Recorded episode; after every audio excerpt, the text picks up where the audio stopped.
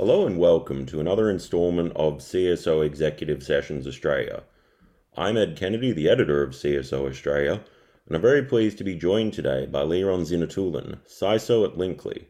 Leron, welcome. Thank you, Ed. Glad to be here. To start, can you tell us a little about your role? I lead an information security team at Linkly with quite a broad remit. We cover all aspects of product security, resilience, DevSecOps, risk governance and compliance, and data protection. Linkly is a payments technology company, so there is a lot of innovation. It's a very dynamic environment, and I'm surrounded by a lot of driven and dedicated people who I learn every day from, and it's it's extremely rewarding. What can you share with us about Linkly's current cybersecurity goals? My main objective is to support the overall Linkly's business strategy. I'm very lucky to be reporting directly to the chief executive officer and also be a member of the executive leadership team that goes to show that security really plays an integral role in our overall strategy and protecting our customers and our partners.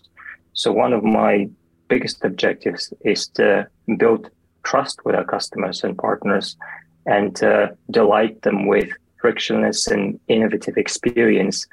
And the way uh, we do it as a team is to deliver secure and resilient products. So my role is very much to enable that uh, business agility, and we do it in a number of ways. But to name a couple, is we operate a number of security controls and we also provide oversight, advice, and guidance to enable the business to make informed and timely risk management decisions.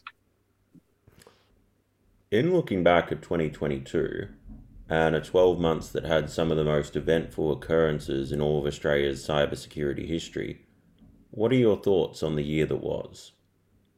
Uh, Uh, it's certainly been a, a wake up call.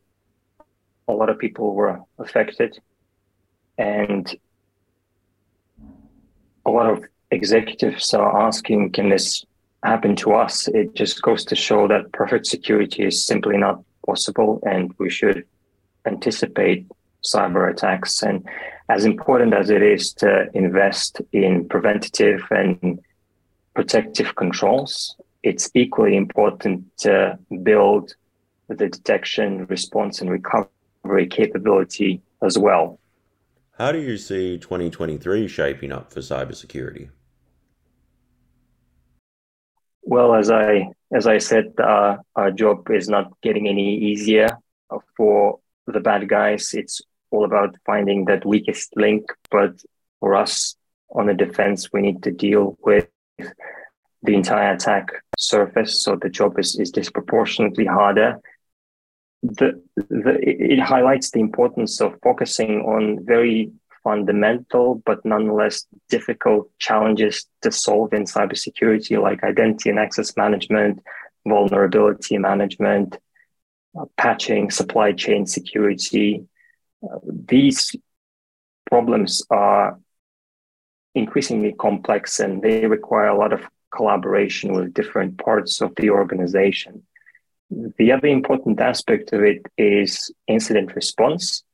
The, as I said, attacks now should be anticipated, and you don't want to be in the middle of the incident trying to figure out who to contact and who is doing what. It's a, it's very important for us to dust off these incident response plans and make sure that we practice them and engage the whole organization up to the board. Can they handle the crisis?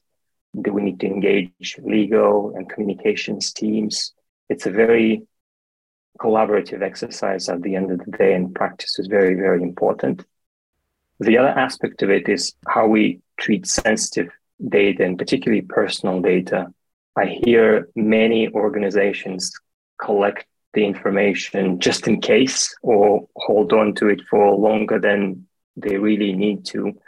And while data can be certainly an enabler, it also can be a liability. So it's a good opportunity to review these practices and and have a, a perhaps even a different mental model when dealing with sensitive information like that. So what, what helps me to sometimes think about it as a almost toxic waste. It can be handled, but with extreme care.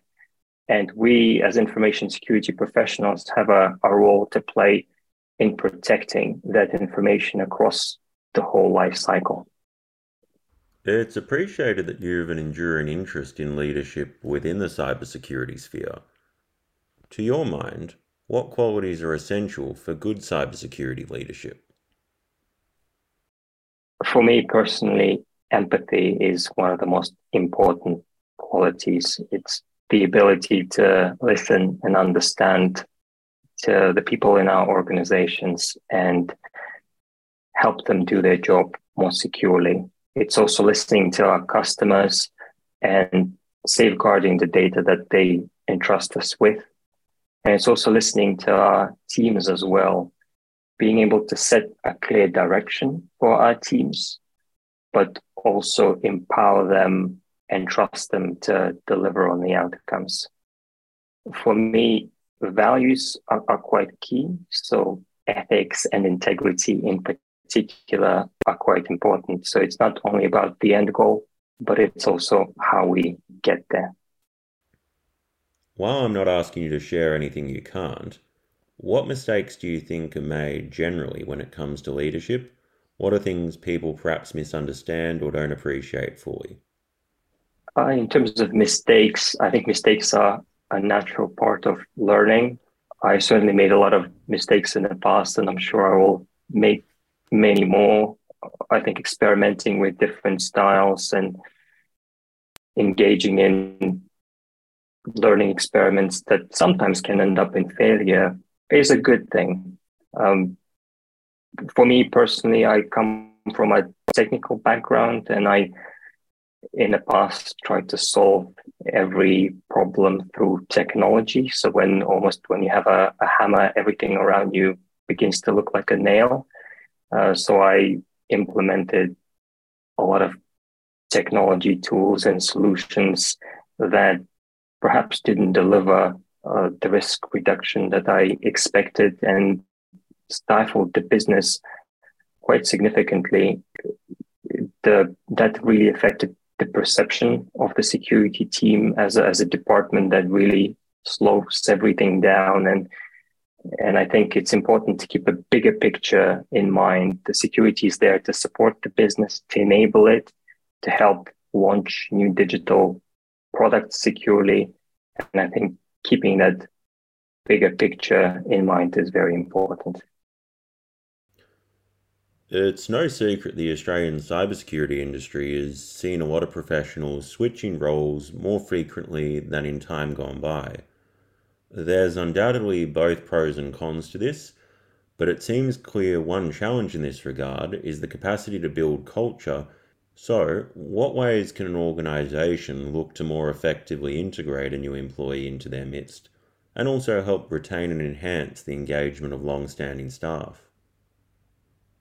one of the definitions of culture that I quite like is what people do when no one is looking. And it's, it's an extremely hard problem to solve. One of the theories that has some relevance and has some insight is the broken windows theory. It comes from criminology and what it states if a, a broken window in a neighborhood left unattended and not fixed for a long period of time that normally leads to more windows being broken and because it signals to the community that there is lack of care and that theory has been successfully applied to prevent crime in the 90s in New York City, where the local police chief was cleaning up graffiti from metro trains. In, and, and that has been linked to significant crime reduction because that signaled to the community yet again that people do care and stop smaller crimes from escalating into bigger ones. And it that theory has direct application to security.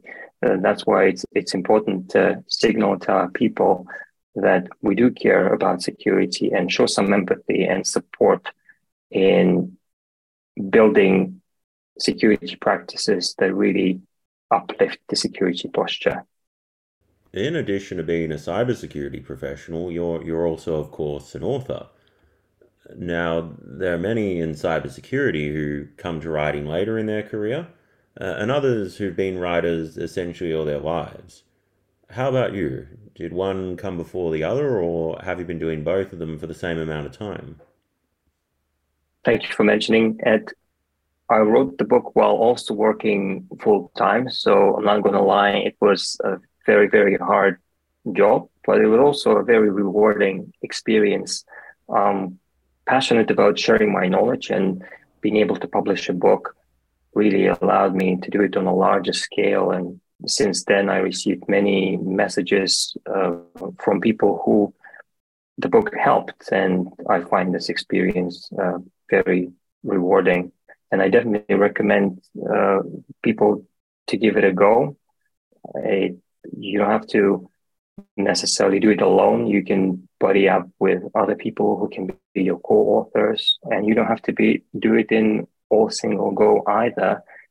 Some people write blogs and do it over an extended period of time, and then they could perhaps transform it into a chapter or a section or a whole book in the end with some edits, and that allows you to get feedback from the community as you go along so the experience is is definitely satisfying and that's something i if if that's the itch you want to scratch i 100% recommend appreciative of the learnings contained in your book the psychology of information security can you reflect a little now on what you learned about your own approach to cybersecurity while writing the book well i wrote the book before ChatGPT was a thing. So modern authors have it easy.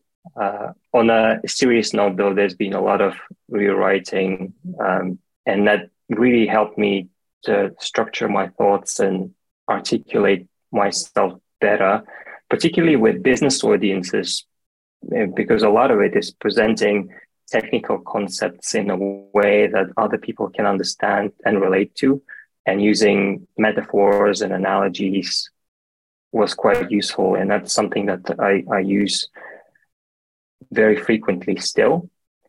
In terms of the book itself, I, in the process of writing it, I interviewed a number of security leaders, and that process has also been quite rewarding. I asked them what works for them, what improvements they would make, and building relationships with people is something that a lot of people don't consider when they're thinking about writing a book, but it actually can be a very social experience where you actively engage with the community and gather feedback on your work, but also interview people to then include in the book itself to make it more relevant and more useful for people. What insights would you share specifically with cybersecurity professionals keen to learn more from another professional in their field? I'd say it's communication. I can't overstate the importance of technical skills when it comes to cybersecurity, but I also believe communication is something that is often overlooked. We have a very important role to play when securing our organizations and protecting our customers. And focusing on effective communication is key for us to get the support that we need and be successful. And with that last question, that brings us to the end of this conversation. Thank you to those in our audience, and Leron, a special thanks to you for taking part in this chat. Thank you for having me, Ed. Just as this has been a great conversation here, please keep an eye out for another instalment soon of CSO Executive Sessions Australia.